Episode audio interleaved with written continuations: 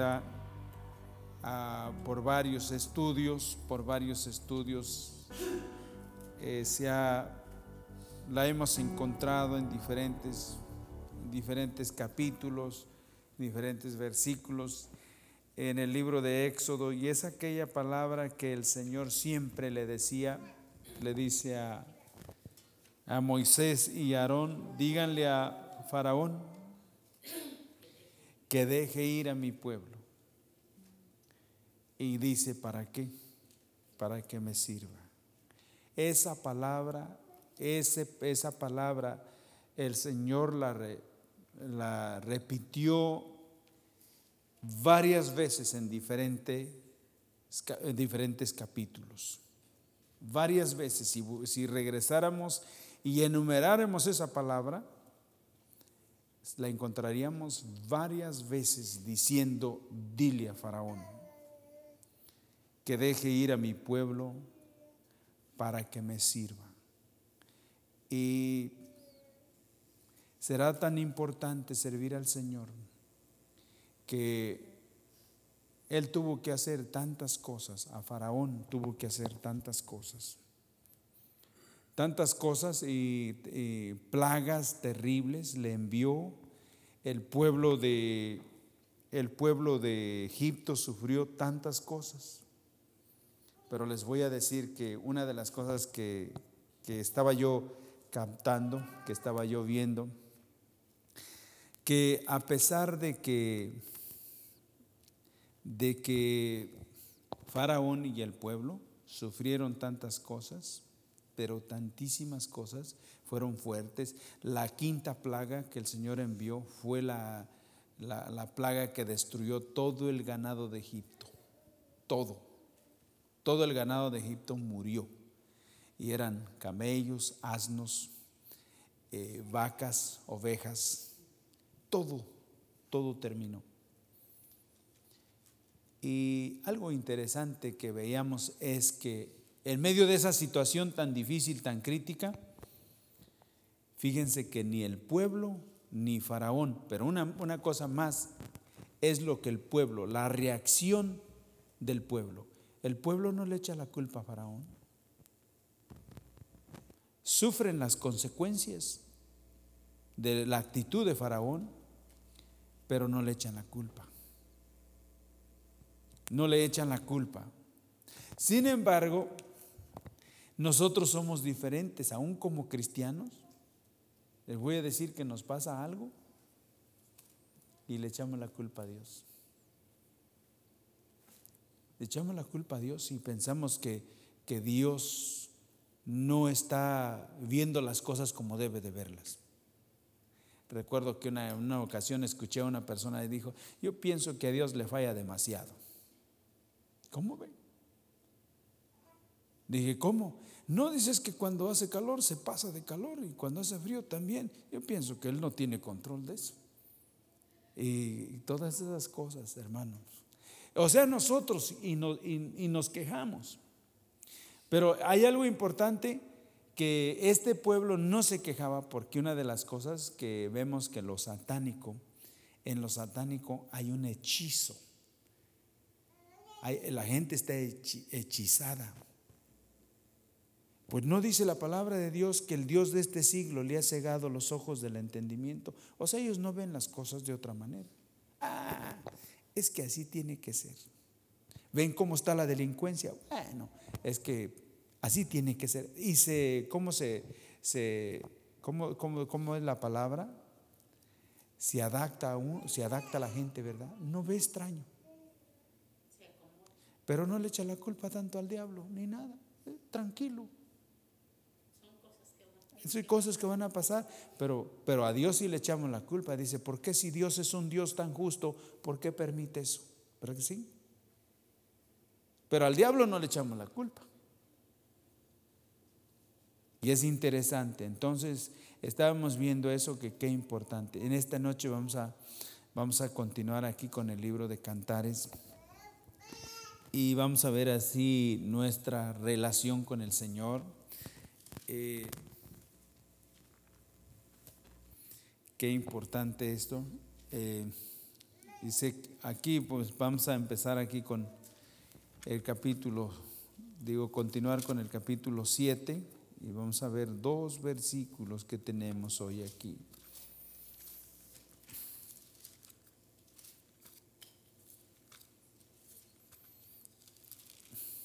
Cantares capítulo 7.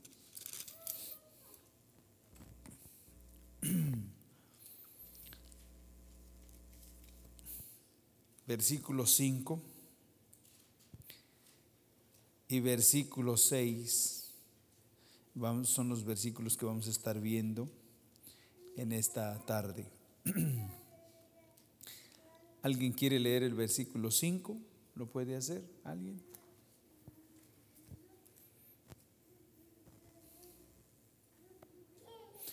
Muy bien. ¿Alguien?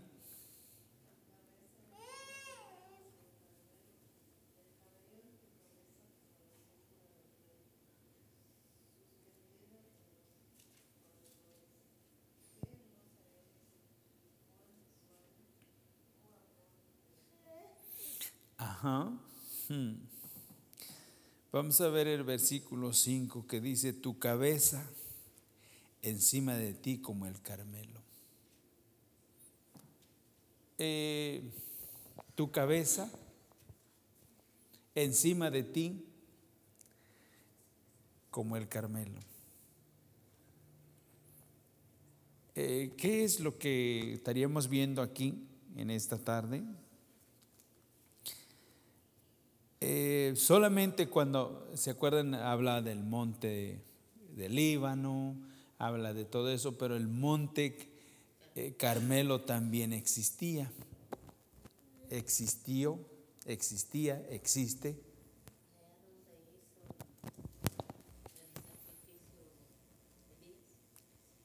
Donde hizo el sacrificio Elías, donde llevó a cabo el, holocausto ante los, ante los Baales y los profetas de, de Acera. Eh, entonces dice aquí algo interesante, dice tu cabeza, tu cabeza encima de ti como el Carmelo. ¿Qué era? ¿Qué fue lo que aconteció ahí? Vamos a ver, hablando de, aquí esto habla de la iglesia, habla de la sulamita, habla de, de lo que, de la manera que el Señor la miraba y de qué manera el Señor eh, pues desea ver a la iglesia, más que nada más que nada. Vamos a ver si es lo que el Señor desea ver a la iglesia, cómo desea el Señor ver a la iglesia, qué pasó en el Monte Carmelo. Se manifestó el Señor y qué más. Dios hizo descender el fuego, pero, lo, pero descendió ¿por qué? Pero ah, descendió ¿por qué?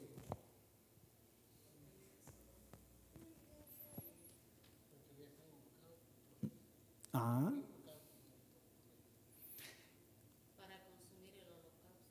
Descendió el fuego porque había altar. El fuego descendió porque había altar. Y el Señor quiere ver a la iglesia, quiere ver a su iglesia, en otra palabra, que tenga una comunión, una relación, un altar en altar. Vamos a ver, uno, uno, propósito, vamos a leer eh, eso de Primera de Reyes. Vamos a ir aquí a Primera de Reyes, capítulo 18, y luego vamos a regresar aquí al libro de Cantares. Primera de Reyes 18.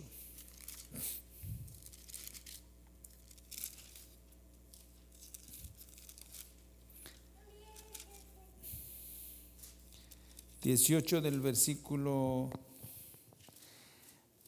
eh, podíamos leer varios versículos, pero tenemos aquí del 36 al 38, ¿verdad? Pero podíamos leer desde el 31, ¿verdad? Tomando Elías las doce piedras, ¿verdad? Versículo 32, edificó con las piedras un altar en el nombre de Jehová. Después, dice, hizo una zanja alrededor del altar que cupieran dos medidas de, de grano.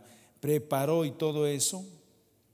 Y luego, una vez que ha terminado de hacer todo eso, versículo 36, cuando llegó la hora de ofrecerse el holocausto, se acercó el profeta Elías y dijo, Jehová Dios de Abraham, de Isaac y de Israel, sea hoy manifiesto que tú eres Dios en Israel y que yo soy tu siervo y que por mandato tuyo he hecho todas estas cosas. Respóndeme, oh, respóndeme Jehová, respóndeme, para que conozca este pueblo que tú, oh Jehová, eres el Dios y tú vuelves a ti el corazón de ellos. Una cosa, vamos a ver, decíamos aquí, como el monte Carmelo, como el, como el, como el Carmelo. Aquí dice que esto, ¿cuál era la situación? ¿Cómo oraba Elías? ¿Cómo oraba Elías? ¿Cómo era el altar que Elías realmente construyó o levantó? Hablando de, de, volver, de volver a restaurar el altar. ¿Cómo, realmente era esto en, ese, en, ese, tiempo? ¿Cómo oró Elías? ¿Cómo realmente él hizo ese altar? ¿De qué manera, de qué manera eh, se manifestó el Señor? ¿Cómo es que el Señor se manifestó? Eh, dice que levantó las piedras, ¿verdad? ¿Verdad? Levantó las piedras, hizo el altar, mató el buey, lo cortó y, hizo la zanja, y puso el grano y luego la zanja hasta que se llenó de agua y etcétera. ¿Y cuando llegó es el momento? Todas esas cosas. Vamos a decir que hay tantos preparativos para hacer las cosas, pero falta, pero falta que llegue el momento donde el corazón realmente se humille delante del Señor. Y una de las cosas aquí que dice que se acercó el profeta Elías y dijo, Jehová Dios, Dios de, Jehová, Dios de Abraham, Dios de Isaac, Dios de Israel, sea hoy manifiesto que tú eres Dios en Israel y luego que yo soy tu siervo. 37. Respóndeme, Jehová. Respóndeme para que conozca este pueblo que tú, oh Jehová, eres el Dios. Vamos a ver que qué tipo de oración hacía él.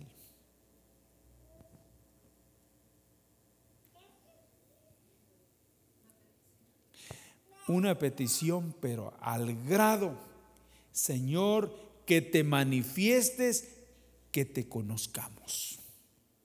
No solamente una oracioncita. Por eso digo cuando, cuando Señor, Señor, Señor, ayúdanos, Señor. Señor, hasta que te conozcamos, que hasta que te manifiestes.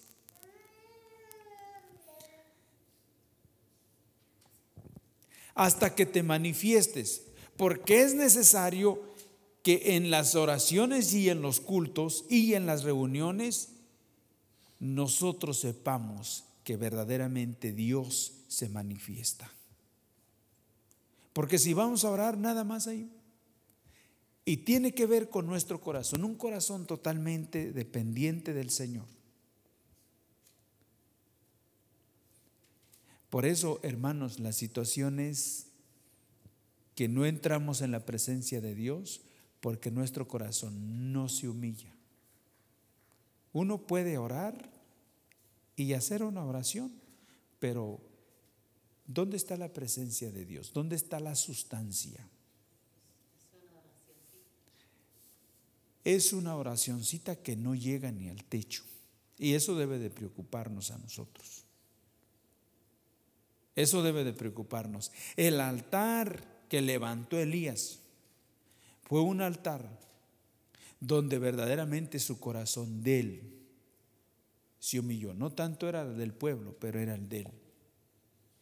Y Dios se manifestó porque su petición de él era, Señor, que te conozca este pueblo. Que tú eres el Dios de Israel. No, no, está diciendo solamente que te conozca este pueblo, sino que te conozcamos porque él pertenecía también a la nación. Que te conozca, Señor. Que te, manifiéstate de tal manera que este pueblo sepa que tú eres el Dios de Israel. Este, este altar, y es de la manera que el Señor quiere ver que su iglesia se mueva. Nos da pena orar, nos da vergüenza realmente humillarnos. Si eso es, no vamos a entrar nunca en la presencia de Dios.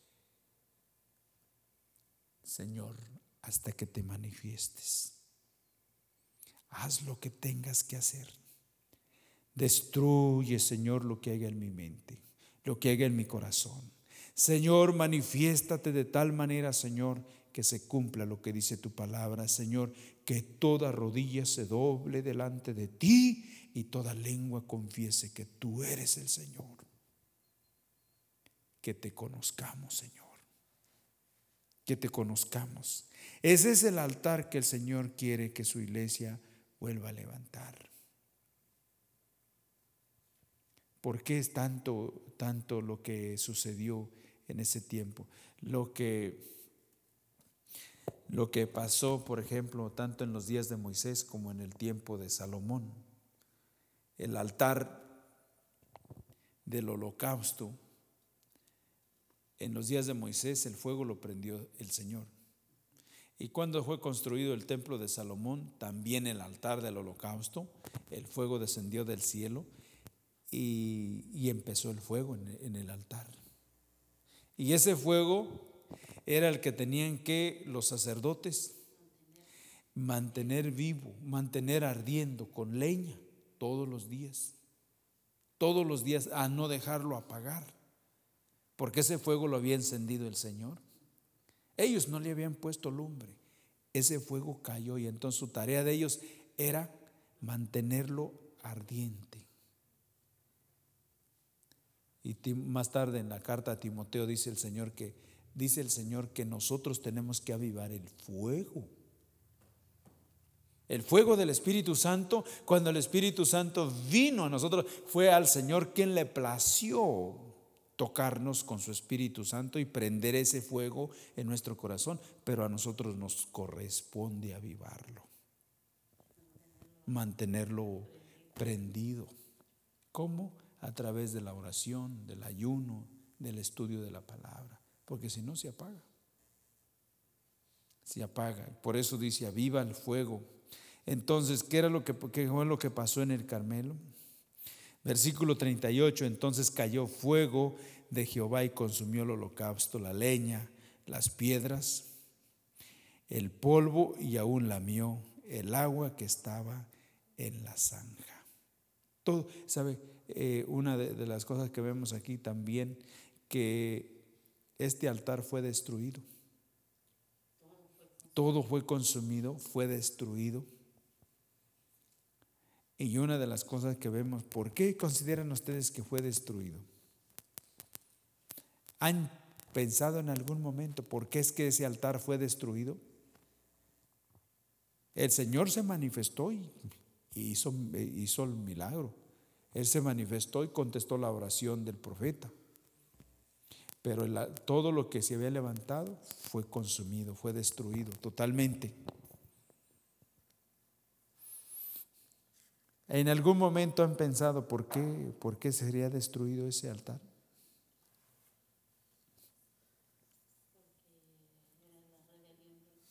¿Mm? Pudiese ser. Pero una cosa que es importante, que si se hubiera quedado de pie ese altar, como el Señor se había manifestado, posiblemente los profetas de Baal y los profetas de Acera, iban a intentar a usarlo. Y también, más que otra cosa, nos habla que eso fue lo que Dios le mandó a Elías que hiciera. Y nuestro altar no es una copia de los demás. Nuestro altar con el Señor es algo muy personal. Es algo muy personal. Uno puede decir, mire, así, así es como se hace el altar, mire, así es como se clama y así es como se gime, pero eso es muy personal. Ni siquiera puede hacer eh, llorar a una persona que, usted, que no, pero es que tienes que estar quebrantado. Pues sí, tengo que estar quebrantado, pero no me puedo quebrantar, ¿verdad? El Espíritu Santo tiene que hacerlo. ¿Y cómo, hermano? ¿Cómo? Pues yo no sé, pero tu corazón tiene que humillarse. Y eso yo tampoco lo puedo hacer. Solamente el Señor lo puede hacer. Pero lo que sí te puedo decir es que si le pedimos, Señor, Señor, sea manifiesto que tú eres nuestro Dios. Porque es lo que estaba diciendo Elías. Manifiéstate, Señor, de tal manera que sea manifiesto que tú eres nuestro Dios toca mi corazón. Hay un canto que dice, toca mi mente eh, y todo, todo, todo mi ser, ¿verdad? Toca mi corazón. Este, entonces, no es una imitación, es algo muy personal, porque no se puede imitar a otro. Entonces el altar que, que levantó Elías fue destruido. Lo destruyó el Señor mismo. El Señor se manifestó al grado que dijo, si yo soy tu Dios. Pero no puede imitarlo nadie más. Es algo muy personal. Entonces, volvamos aquí al libro de Cantares. Volvemos aquí al libro de Cantares. ¿Qué pasó con la iglesia en un principio? Eh, ¿Qué sucedió con Elías? Dice que el Señor envió fuego y consumió el holocausto. Ahí eran, ahí eran este, unos bueyes los que habían sido sacrificados o, o cortados, dice la palabra. Día del Pentecostés, capítulo 2. Capítulo 2 también nos habla aquí de esto. Versículo 1 dice, cuando llegó el día de Pentecostés, estaban todos unánimes juntos. Y de repente vino del cielo un estruendo como de un viento recio que soplaba, el cual llenó toda la casa donde estaban sentados. Y se les, se les aparecieron lenguas repartidas como de fuego, asentándose sobre cada uno de ellos. Y fueron llenos, ¿verdad? del Espíritu Santo. Estaban ahí, ¿qué estaban haciendo estos hermanos en Jerusalén? Ellos estaban orando. ¿Y qué había ahí entonces? Si había oración, ¿qué había ahí? Un altar. Era lo que había ahí. Si estaban estos hermanos reunidos, eran 120, dice la palabra. Si estaban ahí reunidos, estaban, una, estaban en oración. Y si estaban en oración, estaban ahí levantando ese altar al Señor. Y ahí descendió la presencia de Dios como en el monte Carmelo. Descendió ahí la presencia del Señor y dice que de repente, un estruendo, y, se les, y les aparecieron lenguas repartidas como de fuego, asentándose sobre cada uno de ellos.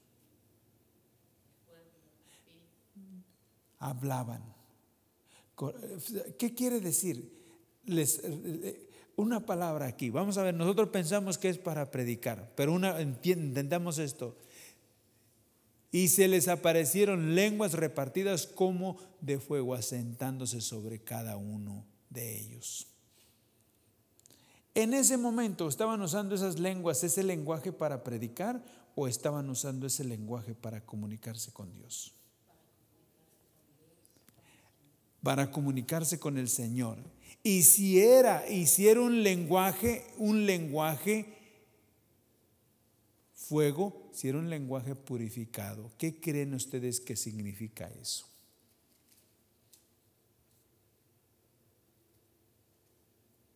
¿Qué piensan ustedes que significa eso? lenguas repartidas como de fuego asentándose. Un lenguaje purificado nos está hablando de la sinceridad y de la honestidad con que te tienes que presentar también delante del Señor. Porque si hablamos una cosa por otra, el Señor entonces ahí no, Él no se manifiesta. Y ese lenguaje, ese lenguaje purificado, dice que se asentó sobre cada uno de ellos, asentándose. ¿Qué quiere decir eso, asentarse? Estableciéndose. En un lenguaje establecido.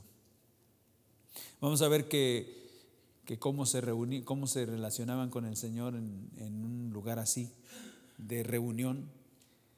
Cómo hablaban aquí, así hablaban afuera. No había diferencia. Un lenguaje asentado, establecido. Establecido. Y es lo que hace el Espíritu Santo, que establece un vocabulario un vocabulario. Nosotros tenemos que tener mucho cuidado con nuestro vocabulario porque, porque las pequeñas zorras echan a perder las viñas. Y dice que las moscas muertas hacen heder el perfume del perfumista. Y, y, dice que un mal vocabulario no es, no es el adecuado para una persona que es estimada honorable. que, que, que, la gente sabe que usted es cristiano y de repente echando unas, unas granotas dice, ay, ay, ay. ¿No? Sí. La gente lo respeta a usted como, como un hijo de Dios, como un cristiano, pero de repente nos encuentran así. Entonces, el honor honorable, el honor que el Señor da por ser lo que somos, se quita se quita. Y es muy importante entonces que entendamos todas estas cosas. Eh, como el Monte Carmelo. Hay una cosa que tanto en el día del Pentecostés, esas vidas se gozaron, esas vidas experimentaron la presencia de Dios. La celebración de, de el día del Pentecostés no era, no era otra cosa más que celebrar cuando el Señor había dado su palabra en el monte Sinaí por eso se llamaba la fiesta del Pentecostés. Y estaban ahí, en, una, en otra palabra, agradeciendo a Dios por lo que el Señor había hecho por ellos y de qué manera les había enseñado y cómo tenían su palabra eh, eh, en ellos, no solamente morando, tenían conocimiento de ello y daban gracias a Dios por ello. Y había una actitud muy, muy especial delante del Señor. Entonces el Señor se manifestó. Eh, creo sinceramente que es lo que tiene que pasar con nosotros como iglesia, que tenemos que reconocer al Señor a cada momento. Y no solamente de palabritas, sino realmente, genuinamente, Señor, esto es lo que está pasando conmigo. Vamos a ver aquí un pasaje de, en la oración que dice Tesalonicenses 5:17, ¿se acuerdan? Primera de Tesalonicenses 5.17. ¿Qué dice ese pasaje? Creo que es el pasaje más pequeño que se encuentra. Orar sin cesar, ¿verdad? Que es un pasaje muy conocido. Salmo 37, versículo 4. Salmo 37, versículo 4.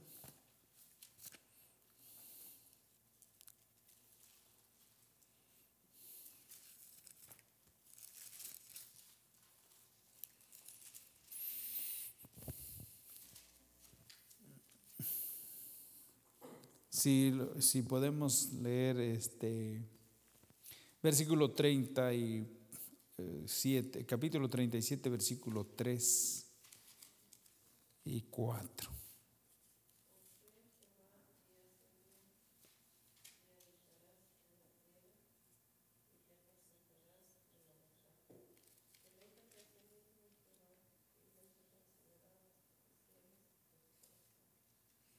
Cinco.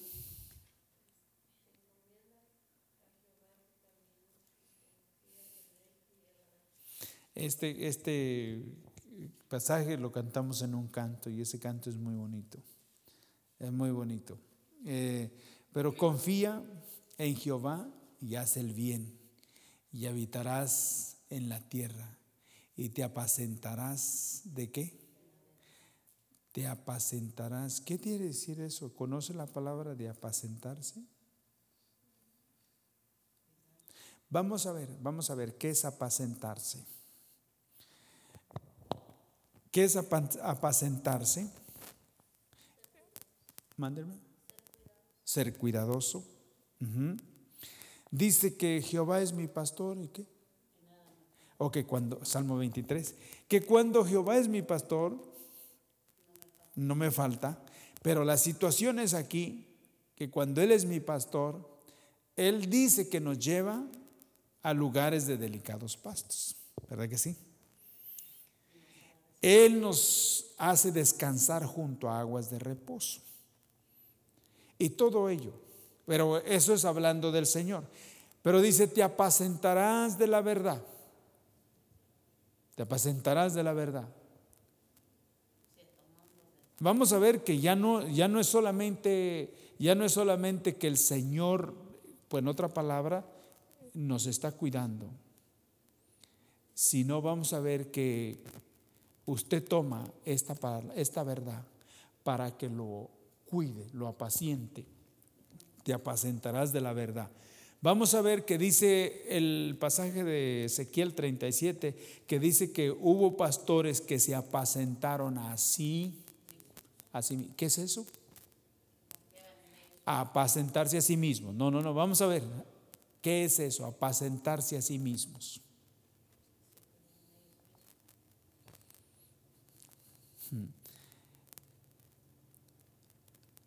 Fíjense que vamos a decir que este es el alimento, este es el alimento para nosotros.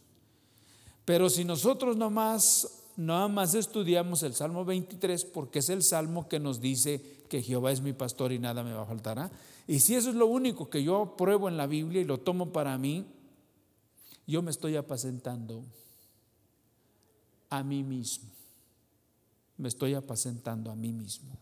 Pero cuando dice te apacentarás de la verdad, es que yo voy a usar el Salmo 119, 161, 62, que dice, a ver, Salmo, les dije 119.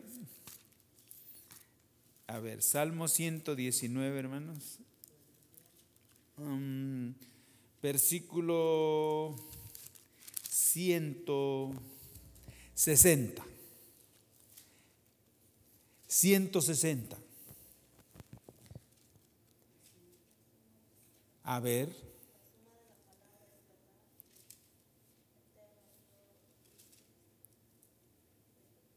A ver, entonces dice, la suma de tu palabra es verdad. ¿Y qué quiere, qué quiere, qué, qué se conoce acerca de la suma? La suma es para, para quitar o para agregar. Para agregar más y más y más y más y más. Entonces dice, decía el salmista, la suma de tu palabra es verdad. La suma de tu palabra es verdad. Sí, y luego acá dice, me apacentaré de qué? De la verdad. ¿Con qué? Con toda tu palabra. Con la suma de tu palabra, con toda tu palabra, toda tu palabra es para mí, sea que me guste o sea que no. Pero toda tu palabra es para mí. Porque cuando uno se apacienta a sí mismo, dice, Ezequiel 37 que hubo pastores que se apacentaron a sí mismo.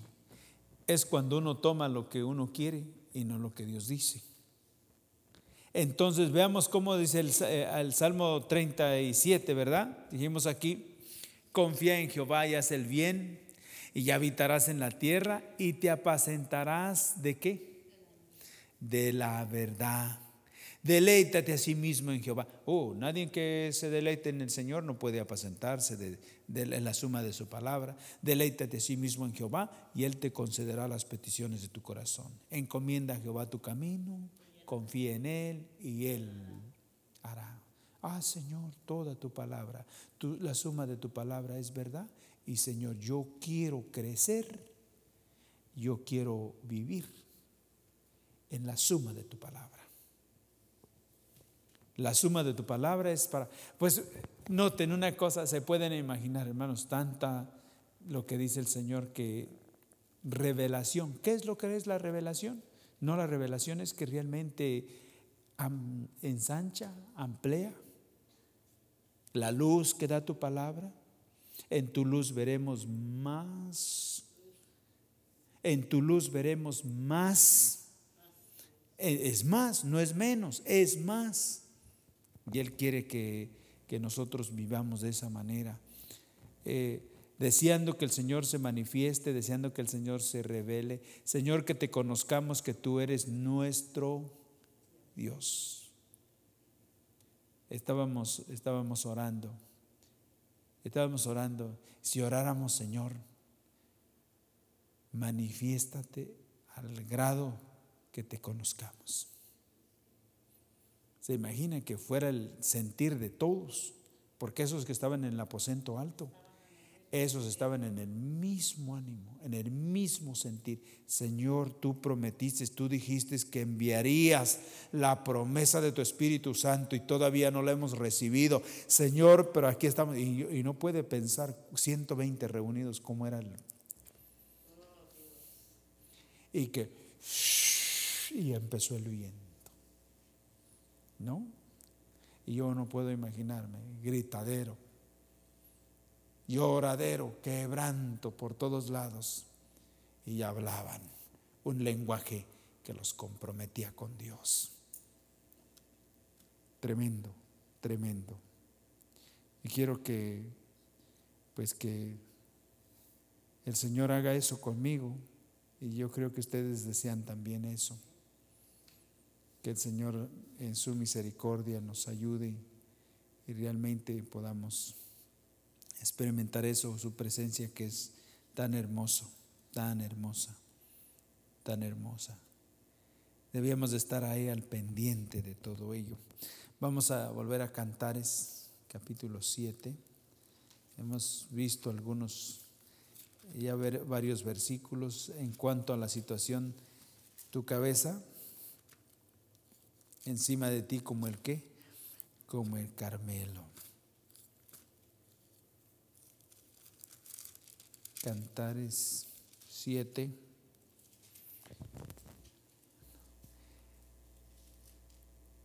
Versículo 5 que dice, y tu cabello y el cabello de tu cabeza como la púrpura del rey suspendida en los corredores.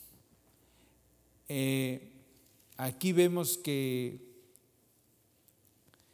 una eh, de las cosas que hemos estudiado y hemos recibido de parte del Señor, que el cabello es símbolo de qué? Amén. El cabello en la Biblia es símbolo de crecimiento espiritual de crecimiento espiritual. Ahora los muchachos se dejan el cabello largo nada más por llamar la atención, ¿no? Eh, la moda, pero en la Biblia el crecimiento del cabello quería decir que esa persona estaba en un tiempo dedicado a Dios. El nazareo, el nazareato. Eh, entonces, Aquí nos habla que, por ejemplo, dice, y el cabello de tu cabeza como la púrpura del rey. Vamos a, vamos a ver que el color púrpura quería decir realeza. Y era de la manera que se vestían los reyes, los reyes, los reyes o las personas que estaban en eminencia. Y vemos que, por ejemplo, cuando habla de que Dios honra a los que le honran, ¿se acuerdan? Dios honra a los que le honran. la vida de Daniel. Es uno de los que se, se vistió, se le dio vestido de este. Daniel. Él no era rey. ¿Él era qué? Era profeta, era siervo de Dios. Pero Dios le honró cuando nos habla aquí. Vamos a ir aquí a Daniel 5, cuando dice que el cabello, Daniel, el libro de Daniel, eh,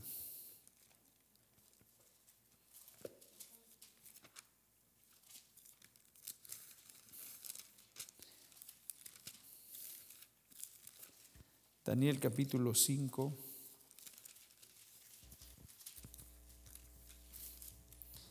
Versículos 29. ¿Se acuerdan que aquí Belsasar era el rey de los caldeos? Y este y ese hombre Belsasar fue un tremendo, ¿verdad? Y Dios lo castigó, ¿verdad? Y aquí vemos que había tenido ese hombre una escritura, ¿verdad? De una mano, había visto una mano que, que escribía algo. No lo entendía. Pero el versículo 29, cuando dice que Daniel le traduce, le interpreta, entonces dice que Belsasar, dice que entonces mandó Belsasar vestir a Daniel de púrpura y poner en su cuello un collar de oro y proclamar que él era el tercer señor del reino, ¿verdad? Entonces aquí vemos que eh, la púrpura era qué? ¿Ah? Realeza y era honor, honorable, era exaltarse, era exaltar la persona. Y fíjense lo que dice el Señor acerca de la iglesia, dice que Él quiere honrar la iglesia con su presencia. Él quiere honrar la iglesia. Él quiere que, que, las personas, hermanos, que las personas nos respeten. Nosotros no vamos a decir, oiga, me había de respetar, pues yo soy un cristiano. No, no, usted no va a decir eso. El Señor es que lo va a hacer pero que entendamos que realmente necesitamos de Él y que le pidamos que Él nos ayude. Daniel aquí, él no estaba buscando un lugar, él solamente fue mandado traer y dijo, el que interpreta los sueños es Dios. Todo esto y bueno, él solamente estaba prestando un servicio y Dios lo honró. Dios lo honró. Y, es lo que el Señor quiere hacer con la iglesia. Quiere honrar a la iglesia porque dice que Él honra a los que le honran, ¿verdad? Ya tenemos ahí Primera de Samuel. Primera de Samuel, ya estamos terminando. Primera de Samuel. Eh, 2.30. Nada más para ver eso. Primera de Samuel. Estamos terminando. Vamos a detenernos porque no creo que vayamos a terminar. Ahí este, tenemos el estudio y vamos a estudiar esto, lo que nos va a faltar para el próximo miércoles.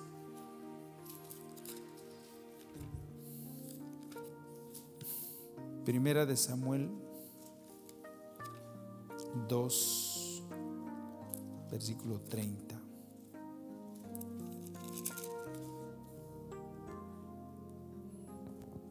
Versículo 30. ¿Alguien lo quiere leer? ¿Quieren leerlo?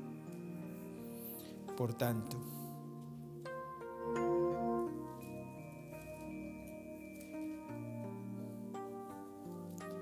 Primera de Samuel 2.30.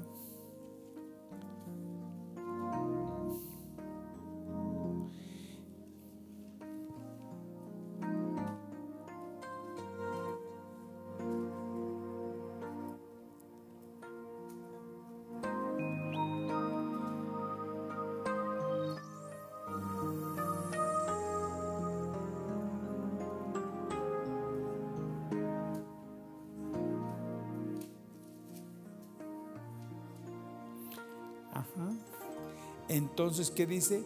Nunca tal, nunca yo tal haga, porque yo honraré a los que me honran y a los que me a los que me desprecian serán tenidos en y poco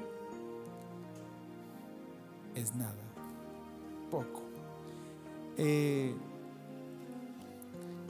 ejemplo, conocimos cuando menos, bueno, eh, viendo eso, de esos siervos en diferente, aunque, eran, aunque vivían en una tierra extraña, José y Daniel.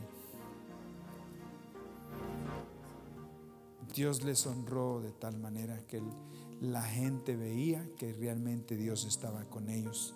José, Potifar dice que veía que Jehová estaba con él.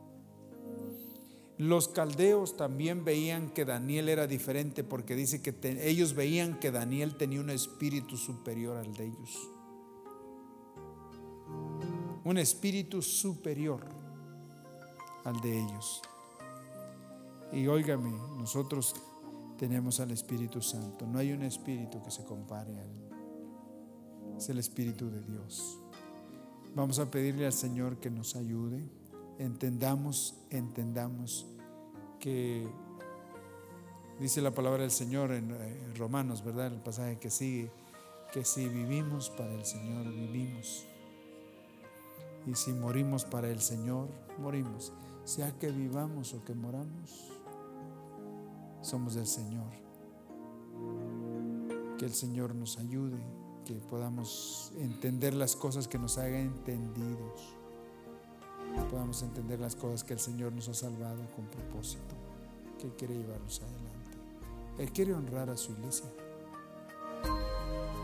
Desafortunadamente las cosas que se escuchan tan tremendas, tan difíciles, lo que estamos haciendo es que está viendo algo tremendo, que el nombre del Señor está siendo vituperado. Pero bueno, no podemos hacer otra cosa más que orar los unos por los otros. Que el Señor nos ayude. Amén. Vamos a estar deteniéndonos ahí esperando que el martes, miércoles que viene, si el Señor nos permite, nos concede estar acá, podamos terminar con el estudio. Todavía nos falta. Así que usted puede estudiarlo en la casa, estudiarlo ahí este, y a ver qué es lo que el Señor le, le, le enseña, le muestra. Y ya aquí el miércoles estaremos continuando para terminar esta parte que el Señor les bendiga. Vamos a orar y de esa manera estamos terminando. Señor, una vez más, gracias por tu palabra, Señor, y gracias por lo que nos haces. Gracias por escuchar nuestra grabación de Pacto de Gracias, Campus Arkansas. Para más información, visítanos en nuestras páginas web pactodegracia.org.mx y facebook.com barra Pacto de Gracia Warren.